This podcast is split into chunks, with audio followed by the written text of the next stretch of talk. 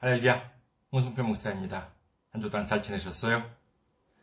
저는 현재 일본 군마현에 있는 이카호 중앙교회 그리고 세계 선교 군마교회를 섬기고 있습니다. 교회 홈페이지 알려드리겠습니다. 교회 홈페이지는 더블유 더블유 더블유 점 아이카호처치 점 컴 더블유 더블유 더블유 점 아이카호처치 점 컴입니다. 이곳으로 오시면 저희 교회에 대한 안내 말씀, 그리고 주일 설교 말씀을 들으실 수가 있습니다. 그리고 주일 설교 말씀은 동영상 사이트 유튜브를 통해서 여러분들께서 시청하실 수가 있으시고, 그리고 어, 팟캐스트, 팟빵을 통해서도 여러분들께서 음성으로 들으실 수가 있습니다. 다음으로 교회 메일 주소 알려드리겠습니다. 교회 메일 주소는 아이카호처치 골뱅이 지메일 점 컴 아이카호처치 골뱅이 지메일 점 컴입니다. 이곳으로 메일을 보내주시면 제가 언제든지 직접 받아볼 수가 있습니다. 다음으로 지난주에 또 귀하게 선교 후원으로 섬겨주신 분들이 계십니다.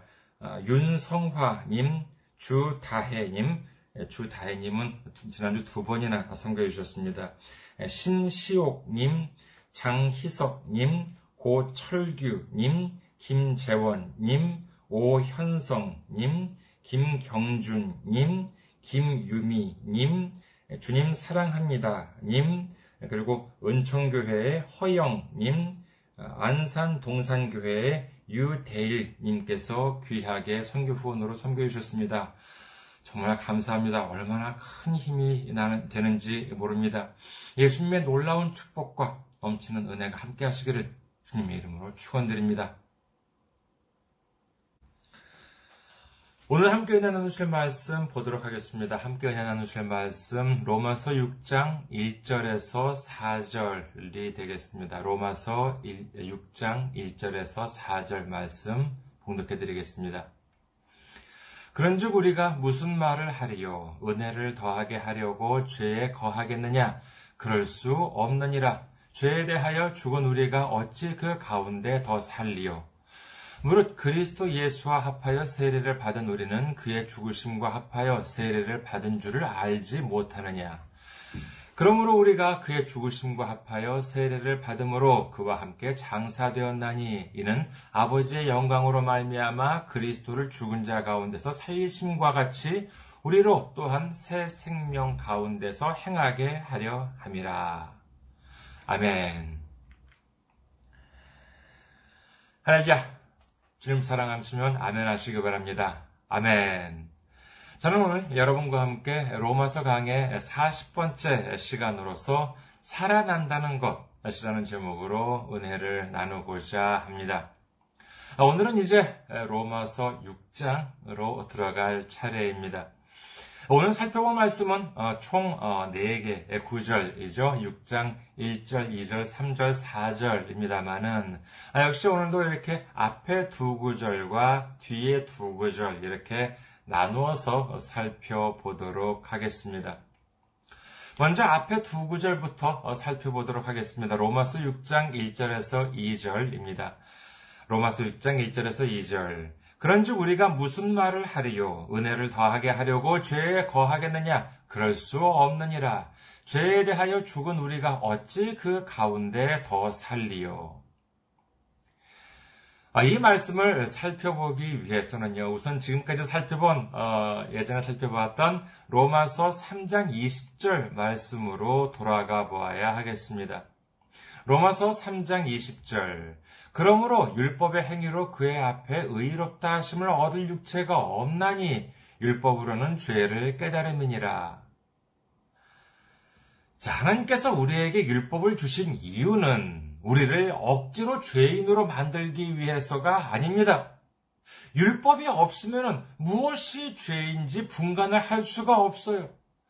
그러나 율법이 이끌려면은 비로소 무엇이 죄이고 또 무엇이 죄가 아닌지를 깨닫게 되는 것이지요. 어디 그뿐입니까? 율법에 이제 율법에 비추어 보니까 나 자신이 이 죄로 이제 번복이 된 사람이었다라고 하는 것을 깨닫게 됩니다. 그래서 구약에서는 양이나 염소 등을 가지고 제사를 드렸습니다. 얘는 무슨 뜻이냐 하면은 이 죄를 해결하기 위해서는 내가 죽어야 하는데, 그러나 나를 대신해서 이 양과 염소를 죽여서 하나님께 바침으로 인해서 이 용서를 구한다, 내 죄를 용서를 구한다 라고 하는 의미가 담겨져 있는 것입니다. 그렇다면 이 제사라고 하는 행위는 슬픔과 기쁨이 동시에 이렇게 있게 되겠지요. 짐승을 제물로 바친다는 것, 어, 정말 살아있는 짐승을 죽여서 어, 이렇게 제물을 바친다라고 하는 것은 내가 죽어야 마땅한데, 죄를 지은 것은 짐승이 아니잖아요. 내가 죄를 지은 거잖아요. 그렇기 때문에 내가 죄를, 내가 죄를 지었기 때문에 내가 죽어야 마땅한데, 나를 대신해서 이 짐승들의 목숨을 빼앗는 일 아니겠습니까? 내가 죄가 없었더라면 이 짐승들은 죽지 않아도 되는데, 내 죄를 용서받기 위해서 어쩔 수 없이 죽임을 당하게 되고 불로 태워줘야 하는 것이기 때문에 이 얼마나 가슴 아파해야 할 일입니까? 반면에 기쁨도 있지요. 그것은 바로 이 양이나 염소들이 나를 대신해서 죽임을 당했기 때문에 이제 내 죄가 해결되었습니다. 이제 정죄를 당하지 않습니다. 내 모든 죄가 사함을 받은 것입니다. 이제 나는 내 죄 때문에 고통받지 않아도 돼요. 이제 진정한 기쁨을 누리게 되는 것입니다. 우리가 드리는 예배도 역시 마찬가지입니다. 성경을 통해서 하나님 말씀을 듣고 우리가 얼마나 죄인인 줄을 깨달았습니다. 아! 나는 정말 죄인인 줄을 몰랐습니다. 그럭저럭 뭐 이 정도면 뭐 괜찮은 삶을 살아온 줄 알았습니다. 그런데 주님의 말씀을 알고 보니 나 자신이 용서받을 수 없는 죄인이라고 하는 사실을 알게 되었습니다. 이런 그야말로 큰 슬픔이 아닐 수 없지요.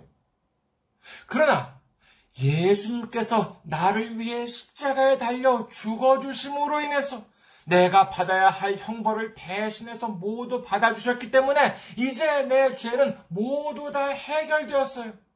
더 이상 정죄를 받지 않습니다. 그렇기 때문에 우리는 주님 안에서 크나큰 기쁨을 누리게 될 수 있게 되었다라고 하는 사실을 믿으시기를 주님의 이름으로 축원합니다. 누가복음 칠 장에 보시면 다음과 같은 말씀이 있습니다. 누가복음 칠 장 사십일 절에서 사십삼 절. 이르시되 빚 주는 사람에게 빚진 자가 둘이 있어 하나는 오백 데나리온을 졌고 하나는 오십 데나리온을 졌는데 갚을 것이 없으므로 둘 다 탕감하여 주었으니 둘 중에 누가 그를 더 사랑하겠느냐. 시몬이 대답하여 이르되 내 생각에는 많이 탕감함을 받은 자니이다. 이르시되 내 판단이 옳다 하시고, 한 사람은 빚을 많이 졌고 다른 한 사람은 적은 빚이 있었습니다. 그런데 돈을 빌려준 사람이 두 사람의 빚을 모두 다 면제시켜 주었습니다. 그렇다면 어느 쪽이 더 감사하겠느냐라고 하는 질문이지요. 당연히 많은 돈을 면제받은 사람이 더 감사를 느낄 것입니다. 지난주에 살펴보았던 로마서 오 장 이십 절을 다시 한번 보시겠습니다. 로마서 오 장 이십 절. 율법이 들어온 것은 범죄를 더하게 하려 함이라. 그러나 죄가 더한 곳에 은혜가 더욱 넘쳤나니. 이 세상에는 많은 사람들이 있습니다. 누구는 죄를 많이 지은 사람도 있고 또 누구는 죄를 조금 지은 사람도 있을 것입니다. 그런데 이 모든 죄가 예수님을 믿음으로 인해서 모두 사함을 받았어요. 그렇다면 죄를 많이 지었던 사람과 죄를 조금 지었던 사람 중에서 어느 쪽이 더 감사함을 느낄 것인가 하면은 이는 당연히 죄를 많이 지었던 사람이다 라고 하는 뜻이 됩니다. 하지만요, 어, 이런 말씀을 듣는 분들 중에서 혹시 어? 그래? 어, 그러면은 어, 죄가 많은 곳에 은혜도 넘친다고 했으니까 우리가 죄를 그럼 조금 더 지어도 되겠네? 뭐 이런 의문을 가질 수도 있겠습니다. 이와 같은 질문에 대해서 성경은 어떻게 적혀 있습니까? 로마서 육 장 일 절에서 이 절 다시 보겠습니다. 로마서 육 장 일 절에서 이 절. 그런즉 우리가 무슨 말을 하리요? 은혜를 더하게 하려고 죄에 거하겠느냐? 그럴 수 없느니라. 죄에 대하여 죽은 우리가 어찌 그 가운데 더 살리요? 하나님의 은혜로 말미암아 우리의 죄가 사해진 다음에는 더 이상 우리가 죄 안에 거하지 말아야 한다고 합니다. 그 이유는 우리가 죄에서 이미 죽었는데 또다시 죄 안에서 살아야 하느냐라고 하는 것이지요. 자, 그렇다면은요, 도대체 우리가 언제 죄 안에서 죽었습니까?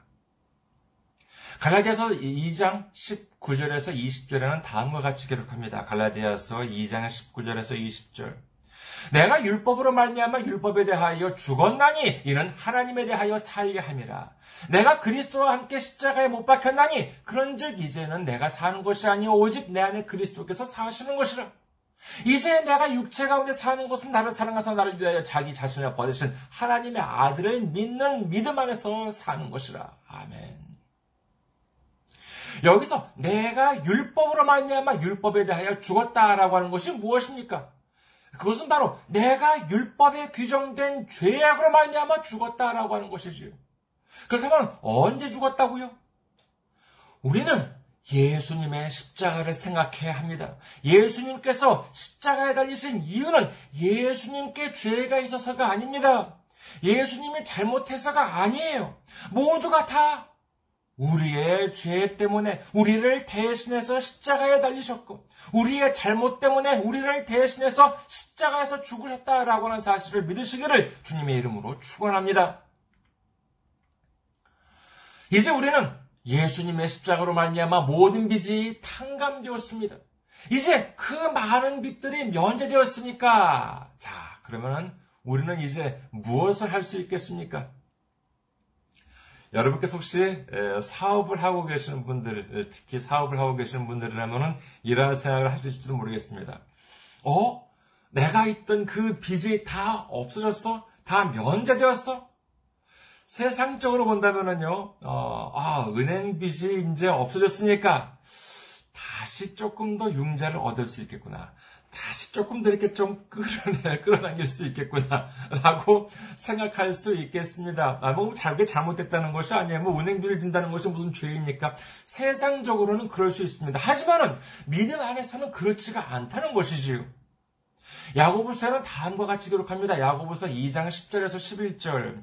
누구든지 온 율법을 거, 어, 지키다가 그 하나를 범하면 모두 범한 자가 되나니 간음하지 말라 하신 이가 또한 살인하지 말라 하셨은즉 네가 비록 간음하지 아니하여도 살인하면 율법을 범한 자가 되느니라.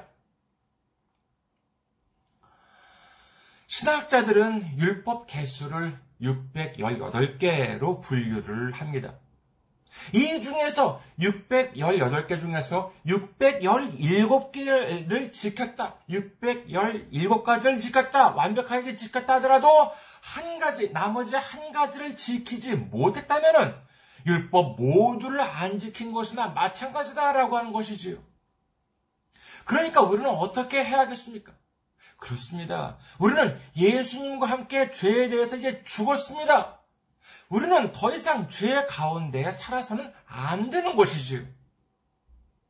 로마서 육 장 십사 절. 죄가 너희를 주장하지 못하리니 이는 너희가 법 아래에 있지 아니하고 은혜 아래에 있음이라. 예수님과 함께 죄에 대해서 죽은 우리는 예수님과 함께 은혜 아래에 살아가는 우리 여러분 되시기를 주님의 이름으로 축원합니다. 다음으로 삼 절과 사 절을 보시겠습니다. 로마서 육 장 삼 절에서 사 절. 무릇 그리스도 예수와 합하여 세례를 받은 우리는 그의 죽으심과 합하여 세례를 받은 줄을 알지 못하느냐. 그러므로 우리가 그의 죽으심과 합하여 세례를 받음으로 그와 함께 장사되었나니 이는 아버지의 영광으로 말미암아 그리스도를 죽은 자 가운데서 살리심과 같이 우리로 또한 새 생명 가운데서 행하게 하려 함이라. 네, 여기서 세례라고 하는 것은 뭐 우리가 교회에서 실제로 물을, 물로 이렇게 받는 세례나 침례를 가리키는 것은 아니라 그런 것이 아니라 영적인 세례를 가리키는 것이라고 이제 이해를 해야겠습니다.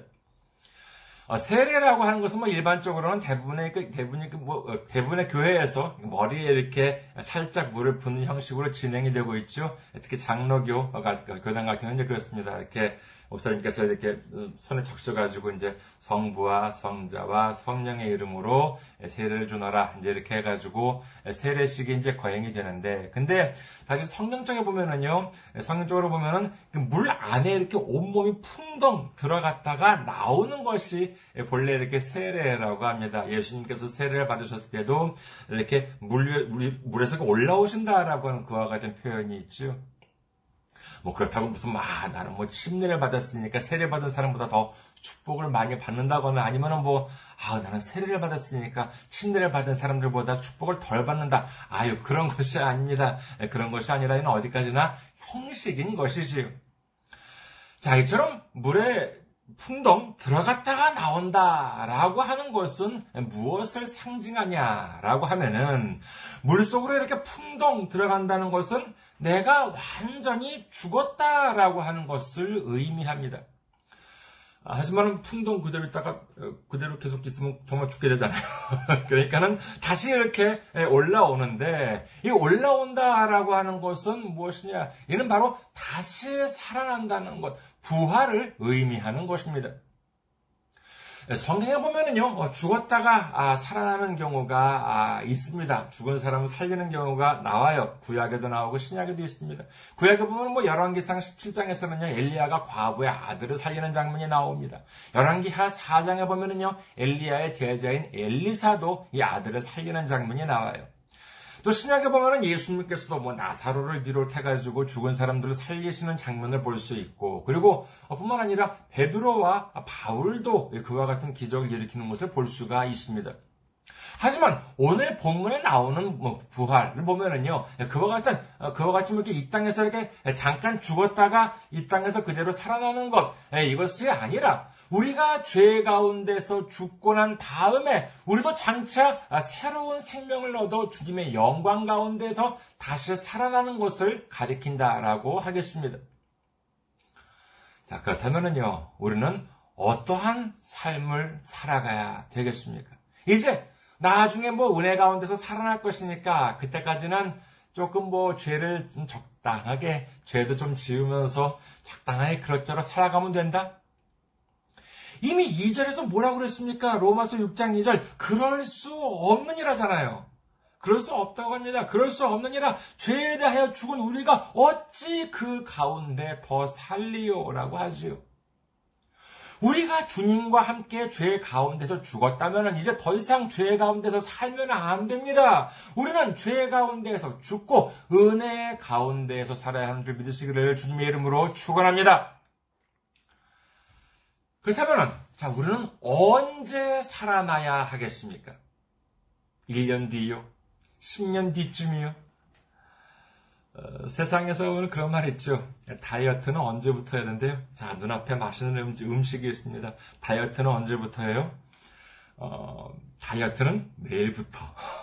오늘은 일단 먹자. 뭐 이제 그런 말이 있다고 하지요. 우리는 그러면은, 그래, 뭐, 살아나는 것은 뭐, 내일부터. 오늘은 일단 조금 뭐, 적당하게 죄를 짓고, 뭐, 이제 그러자. 이렇게 해야 되겠습니까? 아닙니다. 그것이 아니라, 지금, 당장, 죄 안에서 죽고, 그리고 지금, 당장, 새 생명으로 살아나는 여러분 되시기를 주님의 이름으로 축원합니다. 그렇다면 우리가 어떻게 해야 살아날 수 있겠습니까?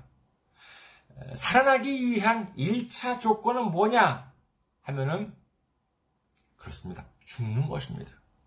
죽어야 다시 살아나게 되지, 펄떡펄떡 살아있으면서 어떻게 다시 살아날 수 있겠습니까?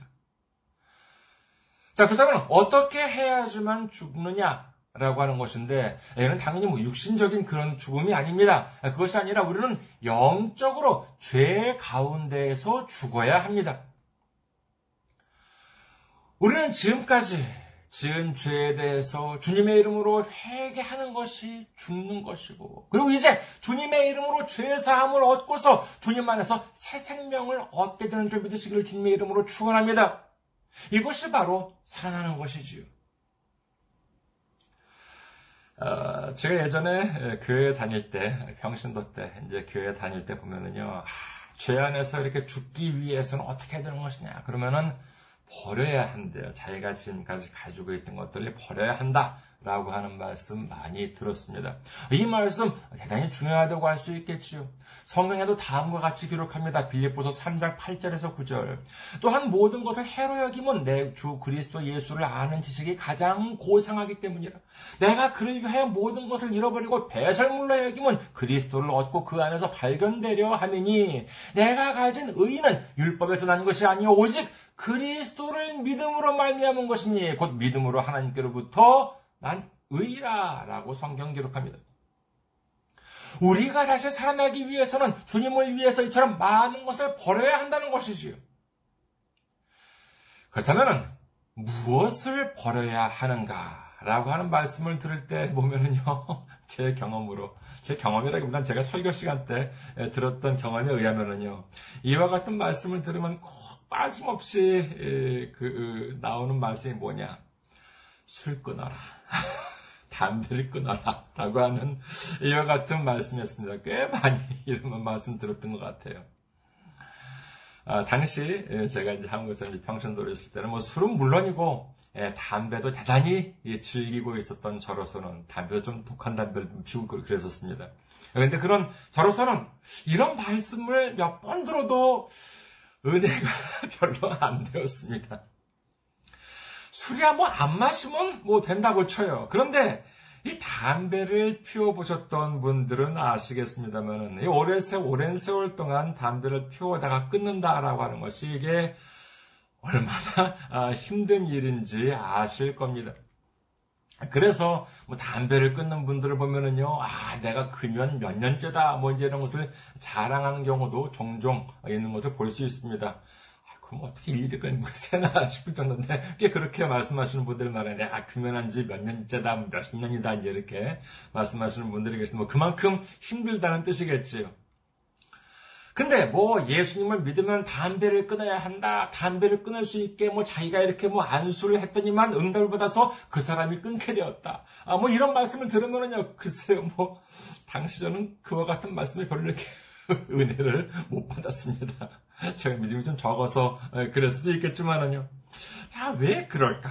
왜 나는 이 말씀에 이렇게 은혜를 못 받는 것일까? 좀 저 나름대로도 좀 생각을 했었습니다. 아, 내가 담배를 끊기 힘들어서일까 하는 생각도 했었습니다만은, 곰곰이 생각을 해보니까는요, 이 담배를 끊어야 하는 근거를 성경에서 찾을 수가 없었어요. 뭐, 그래요. 뭐, 성경이 기록될 당시에는 담배라고 하는 것도 없었고, 그리고, 뭐, 뭐, 그래, 뭐, 해석하기에 따라서는 담배를 끊으라라고 하는 말씀으로 해석할 수 있는 구절도 있겠지요. 그리고 무엇보다, 뭐, 담배가 뭐 몸에도 안 좋고, 그리고 뭐 담배를 안 피우게 된 다음에, 제가 이렇게 또 새롭게 알게 된 사실입니다만은, 담배를 이렇게 좀 태우시는 분들한테서는, 특히 독한 담배를 피우시는 분들한테서는 아주 이렇게 그 심한 냄새가 난다는 것을 제가 담배를 안 피게 되고, 처음 알았습니다.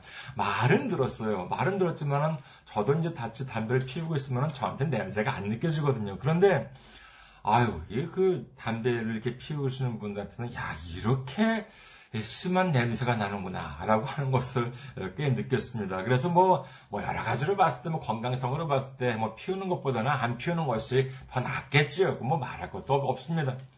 하지만 자 그렇다면 담배를 안 피우면은 건강면만이 아니라 믿음적으로도 믿음 안에서도 그럼 거룩해집니까? 술을 안 마시면은 더욱 더 큰 믿음을 가질 수 있습니까? 근데 예전에 뭐 교회에서나 제 주변에서 보면은요, 뭐 그렇지만도 않은 것 같더라고요. 물론 끊어야 하는 사람들 있습니다. 술만 마시면은 뭐 폭력을 휘두르거나 하는 사람들.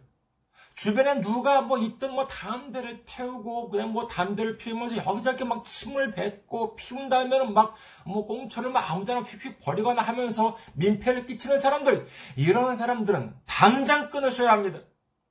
이는 성경적으로도 이웃사랑을 실천하지 못하는 행위들이에요. 하지만 술, 담배만 무조건 안 하면은 모든 것이 다 해를 듭니까? 아니, 술, 담배 안 하면서 믿음이 없는 사람들도 많고, 술, 담배 안 한다면서 교회에서, 어, 뭐, 교회에서 보면은요, 술, 담배를 안 하면서 사람들에게 상처를 주는 사람들이 얼마나 많은지 모릅니다. 그렇다면 우리가 새 생명을 얻기 위해서 진정으로 하지 마야, 말아야 할 것들이 무엇일까요? 당연히 그 답을 우리는 성경에서 찾아야 하겠지요. 그래서 성경에 기록된 죄악이란 무엇일까 하고 찾아봤습니다. 그랬더니요, 엄청 많이 나와요. 성경에 기록된 죄악이라고 하는 것이 꽤 많이 나오는데, 대표적인 경우가 뭐냐 하면 우리가 이미 공부했던 로마서 일 장에 나오는 기록이지요. 기억합니까? 로마서 일 장 이십구 절에서 삼십일 절 읽어드리겠습니다. 로마서 일 장 이십구 절에서 삼십일 절입니다. 곧 모든 불의, 추악, 탐욕, 악의가 가득한 자요, 시기, 살인, 분쟁, 사기, 악독이 가득한 자요, 수군수군하는 자요, 비방하는 자요, 하나님께서 미워하시는 자요, 능욕하는 자요, 교만한 자요, 자랑하는 자요, 악을 도모하는 자요, 부모를 거역하는 자요, 우매한 자요, 배약하는 자요, 무정한 자요, 무자비한 자라. 다른 구절도 있긴 합니다만은요, 시간 관계상 이것만 보기로 하겠습니다. 이 세 구절, 로마서 일 장 이십구 절, 삼십 절, 삼십일 절, 이 세 구절 안에 몇 가지 죄악이 나오는지 아십니까? 다시 한번 읽어드릴게요. 곧 모든 불의, 추악, 탐욕, 악의가 가득한 자요, 시기, 살인, 분쟁, 사기, 악독이 가득한 자요, 수군수군하는 자요, 비방하는 자요, 하나님께서 미워하시는 자요, 능욕하는 자요, 교만한 자요, 자랑하는 자요, 악을 도모하는 자요, 부모를 거역하는 자요, 우매한 자요, 배약하는 자요, 무정하는 자요, 무자비한 자라. 몇 가지냐? 나중에 확인해 보시기 바랍니다. 여기에 세 구절에 자그마치 이십일 가지 죄가 나옵니다. 그리고 그 다음에 이어서 일 장, 로마서 일 장 삼십이 절에 보면은 이와 같은 죄는 어떠한 형벌에 해당한다? 그렇습니다. 사형에 해당한다. 이렇게 성경은 기록합니다. 자, 그렇다면은 쉽지요. 이제 우리는 이와 같은 죄를 짓지 않으면 되겠죠. 사실 목사로서요, 어, 뭐 설교, 뭐 제목이 뭐 설교거리가 뭐 없다. 그러면 뭐 여기는 이십일 가지 죄에 대해서 매주 하나씩. 이십일 가지니까는, 어, 사 주니까는 사, 오, 이십. 어, 오 개월 동안, 어, 설교하고도 하나가 남죠. 한 주 남죠. 그래가지고 뭐 오 개월 이상 설교 말씀을 전할 수 있는 그와 같은 내용이라고도 할 수 있겠습니다. 그런데, 이 구절을 가지고 여기에 나와 있는 죄를 짓지 말자! 이렇게 말씀을 드리기는 참 쉽지만은, 근데 이렇게 말씀을 드리기에는 두 가지의 문제가 있다고 할 수 있겠습니다. 먼저, 첫 번째 문제는 뭐냐 하면은요, 이 이십일 가지, 외우기에는 조금 깁니다. 그렇지 않습니까? 아, 솔직히 말해서, 말해서 우리가 뭐 십 계명도 가물가물한데, 이 언제 이십일 가지를 외워가지고, 아, 그걸 안 지키려고만 노력한다, 라고 생각해 보세요. 얼마나 힘들겠습니까? 이렇게 너무 길고 너무 많다라고 하는 것이 좀 우리가 항상 기억하기에는 적지 않은 어려움이 있다라고 할 수 있겠지요. 그렇다면 딱 두 번, 첫째 문제는 너무 좀 길다라고 하는 문제가 있다. 너무 많다라고 하는 문제가 있다면 두 번째는 뭐냐라고 하면은요, 자, 제가 이 구절을 바탕으로 해서 이십일 가지 죄악들을 잠시 말씀을 드리겠습니다.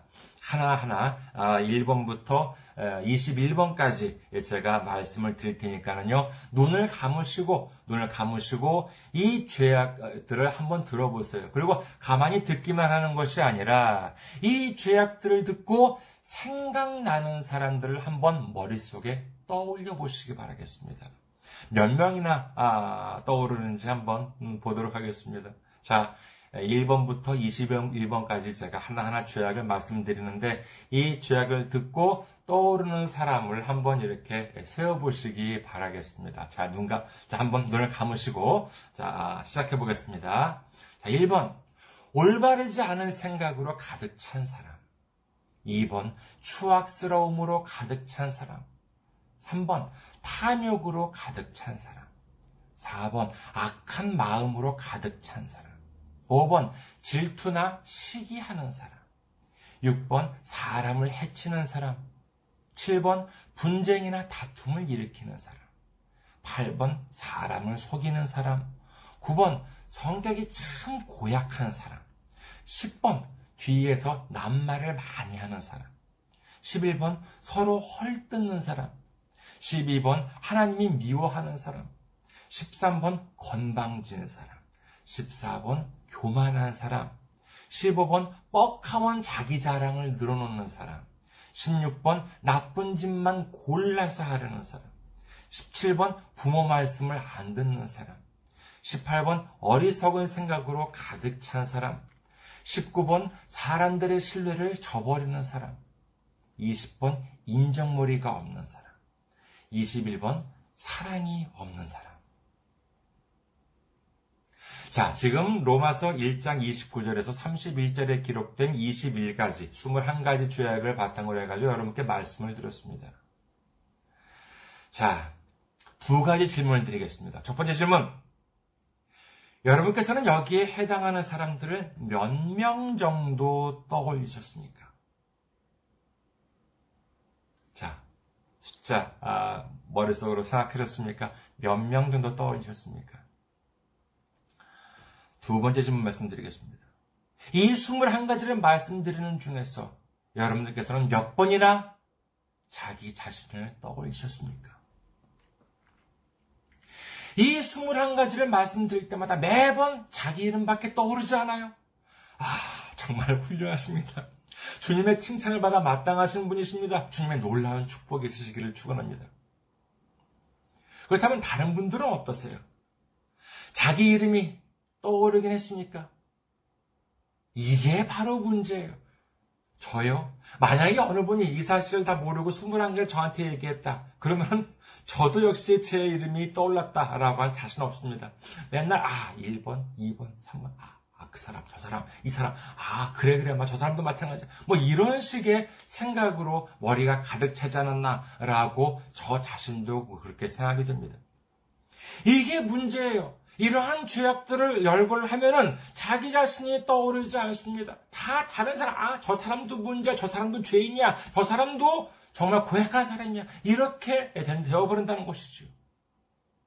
이는 뭐, 제 백 퍼센트 짐작, 추측입니다만은 한국에 있는 교회가 아니면은 전 세계에 있는 한인교회까지 포함을 해서 반드시 매주마다 어느 교회에서는 이 로마서 일 장 이십구 절에서 삼십이 절까지를 주제로 해가지고 설교 말씀이 선포되고 있을 것입니다.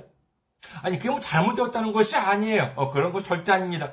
하지만 문제가 뭐냐 하면은 이를 들을 때마다 우리 마음 안에는 어떤 생각이 들게 된다고요? 그래, 맞아. 그래서 이 사람은 잘못됐어. 그래서 저 사람은 문제야. 그래서 저 사람은 회개해야 한다니까. 이러면서 우리의 마음 안에는 어느새 자기 자신을 바로 잡으려고 하기보다는 다른 사람들을 탓하려는 마음이 더 강하게 뿌리내리는 경우도 있지 않나 하는 생각을 해보았습니다. 그렇다면 우리는 어떻게 해야 할까요? 어떻게 해야 우리 자신이 죄 안에서 죽고 주님과 함께 은혜 안에서 새 생명을 얻을 수 있을까요? 이 시점에서 저는 예수님의 말씀을 전해드리고자 합니다. 누가복음 육 장 삼십칠 절. 사바, 아, 어, 비판하지 말라. 일본말 하려고 해서 죄송합니다. 하고 우리말로 해야죠. 누가복음 육 장 삼십칠 절. 비판하지 말라. 그리하면 너희가 비판을 받지 않을 것이요. 정죄하지 말라. 그리하면 너희가 정죄를 받지 않을 것이요. 용서하라. 그리하면 너희가 용서를 받을 것이요. 요한복음 팔 장 칠 절. 그들이 묻기를 맞이 아니하는지라 이에 일어나 이르시되 너희 중에 죄 없는 자가 먼저 돌로 치라 하시고. 우리가 다른 사람들을 비판하거나 정죄한다는 것은 그 마음 아래에는 어떤 감정이 깔려 있습니까? 그렇습니다. 나는 옳다는 감정입니다. 백보 양보를 해서 아, 나도 뭐 잘못이 있긴 하지만은 저 사람보다는 낫다라고 하는 감정에 깔려있기 때문에 우리는 남들을 비판하고 비난하고 정죄하는 것 아니겠습니까? 저 사람도 나쁘지만 그래 나도 뭐 저 사람보다 나을 것이 뭐가 있겠냐? 이와 같은 마음이 있다면 어찌 우리가 누군가를 비판하거나 비난하거나 정죄할 수 있겠습니까? 많은 사람들이 변화를 말합니다. 바꾼다고 말합니다. 이런 말을, 이런 말을 뭐 가장 많이 하는 사람들은 어쩌면 정치인들이 아닐까 합니다. 선거철이 되면은 출마한 후보들은 하나같이 아, 이것들이 잘못되었다, 뭐 저것을 바꿔야 한다, 변화해야 한다라고 목소리를 높입니다. 그러나 그 사람들이 절대로 하자는 말이 뭐냐 하면은 내가 잘못되었다, 내가 바뀌어야 한다, 내가 변화해야 한다라고 하는 말입니다. 뭐 정치인들은 항상 그래야 하는 것일지도 모르죠. 기껏 출마를 해서 나를 찍어달라고 해놓고는 내가 잘못했다라고 하면 뭐 그것도 뭐 이상할지는 모르겠습니다만은 그렇다고 우리까지도 그렇게 하면 되겠습니까? 우리는 스스로 바뀌어야 합니다. 남의 탓을 하고 환경 탓을 하고 세상 탓을 했던 우리가 먼저 우리 스스로의 잘못을 회개하고 우리가 먼저 하나님 사랑과 이웃 사랑을 실천해야 합니다. 이것이야말로 진정으로 죄 안에서 죽고 주님 안에서 새 생명을 얻어 살아난 모습인 줄 믿으시기를 주님의 이름으로 축원합니다. 로마서 팔 장 오 절에서 육 절에는 다음과 같이 기록합니다. 로마서 팔 장 오 절에서 육 절. 육신을 따르는 자는 육신의 일을, 영을 따르는 자는 영의 일을 생각하나니 육신의 생각은 사망이요 영의 생각은 생명과 평안이니라. 에베소서 사 장 이십이 절에서 이십사 절. 너희는 유혹의 욕심을 따라 썩어져가는 구습을 따르는 옛사람을 벗어버리고 오직 너희의 심령이 새롭게 되어 하나님을 따라 의와 진리의 거룩함으로 지으심을 받은 새 사람을 입으라. 이제 우리는 육신을 따르며 썩어져가는 옛사람을 벗어버리고 새롭게 살아나서 영을 따르며 생명과 평안을 얻고 새 사람을 입는 우리 모두가 되시기를 주님의 이름으로 축원합니다. 감사합니다. 항상 승리하시고 건강한 모습으로 다음 주에 뵙겠습니다.